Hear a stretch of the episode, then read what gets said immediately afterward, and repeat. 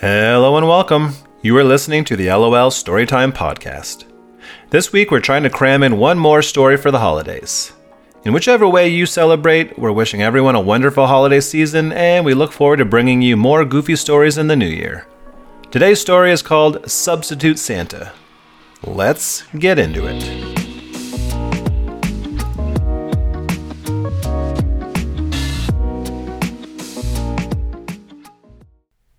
This is the story of Brian, aka Substitute Santa. Brian was a gentle, soft spoken, and peaceful guy, which is partially why his first ever job didn't quite pan out.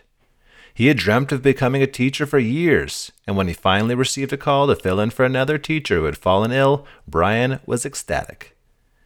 Though his first day as a substitute teacher unfortunately was also his last. Shortly after greeting the class, he found himself surrounded by a mob of fifth graders and was promptly duct taped to the wall. Um, kids? A little help? Anyone? No?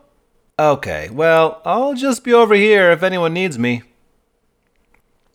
So, when he was offered a job as a substitute Santa, he was a little hesitant to take it. Fortunately, this job turned out to be amazing. His first call came sometime during the month of April. Santa woke up with a bad headache and asked Brian to fill in for the day. His job required him to supervise the workshop and make sure the elves were on task. He came in prepared to use such lines as, Enough chatting and get back to work already! And pick up the pace, team! Christmas is right around the corner! These presents aren't going to make themselves, you know!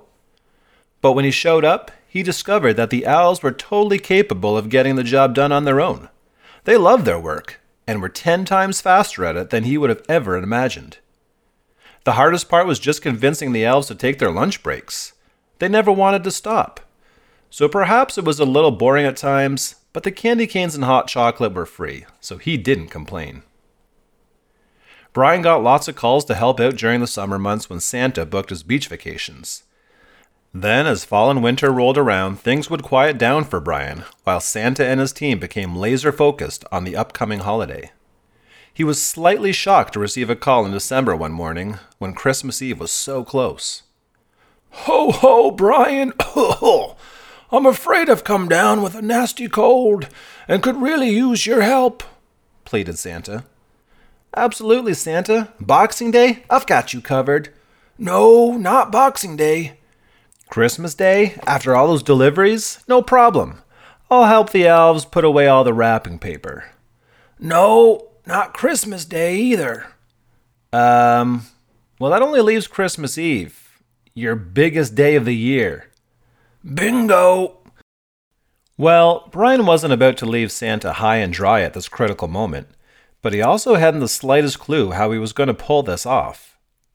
Fortunately, when he showed up for duty, eh, duty. The elves had already done everything above and beyond to get things ready. The sleigh was loaded and the reindeer were all hitched. The list was neatly printed, and he even found a little snack bag under the seat. All right, Comet and uh, you other ones, let's do this, am I right? Nothing? Uh, giddy up? Nothing. Psst, try using the reins encouraged an elf patiently watching from the sidelines. Oh, right, of course. And with that, Substitute Santa was off. After a brief period of flying, Brian had a moment of panic and called out to the reindeer. Uh, I hope you guys know where we're going because I forgot to pack a map or GPS or anything. One of the reindeer closest to him made a weird grunt noise. But before Brian could ask him what he meant, they were already landing on the roof of the first house. Brian was hoping the names on the list went in order. Nothing worse than giving a kid a Barbie when all they wanted was a dump truck. All right, so according to this, nine year old Allison and seven year old Dave live here. It took Brian a long time to dig through the sack of presents before he finally found the right gifts.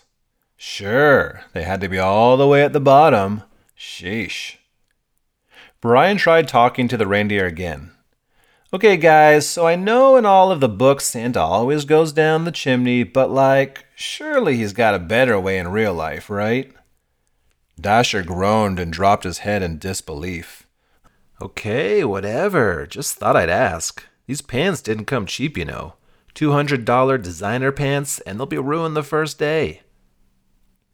Brian made his way down and eventually back up the chimney, but thought twice about whining to the reindeer about how he'd almost broke his wrist, especially since he forgot to bring them the carrots that the children had left out. Rude kids, man. Amazing cookies, but totally excluded you guys with the lack of reindeer treats. The next 10 houses were rough for Brian. He was attacked by a cat, set off a security alarm, woke up someone's grandpa who'd fallen asleep on the couch, and almost roasted his bottom at one house where the fire was left ablaze. He was beginning to feel slow and heavy from all the cookies and milk and paused for a little break by Greg and Molly's fireplace. He started to ponder the age old question of what happens when the substitute falls ill? Is there a substitute for the substitute? Well, apparently there is. Because when Brian called Santa, another substitute hastily met him on the roof of the next house. Hey man, I came as quickly as I could. Great, answered Brian. I guess I'll be on my way home then. Wait! I have no clue what I'm doing, man. How do you know which presents are for whom? Do I just randomly guess? I do, right?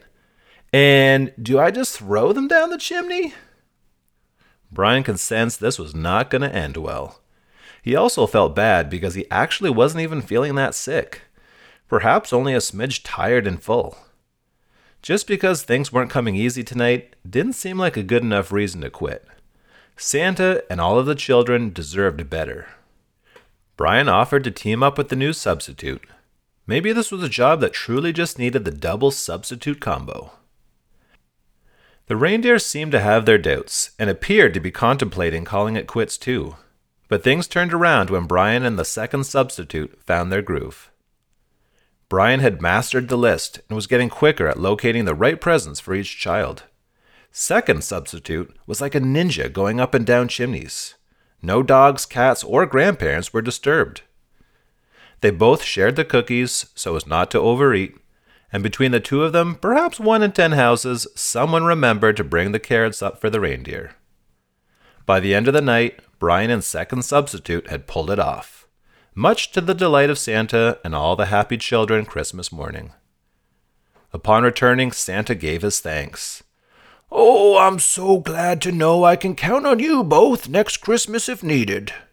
Both Brian and Second Substitute forced a smile and later made sure to make themselves unavailable next Christmas by booking a week long beach vacation. The end. That's our story. We hope you enjoyed it. Be sure to check out more LOL stories, and we will catch you on the next one.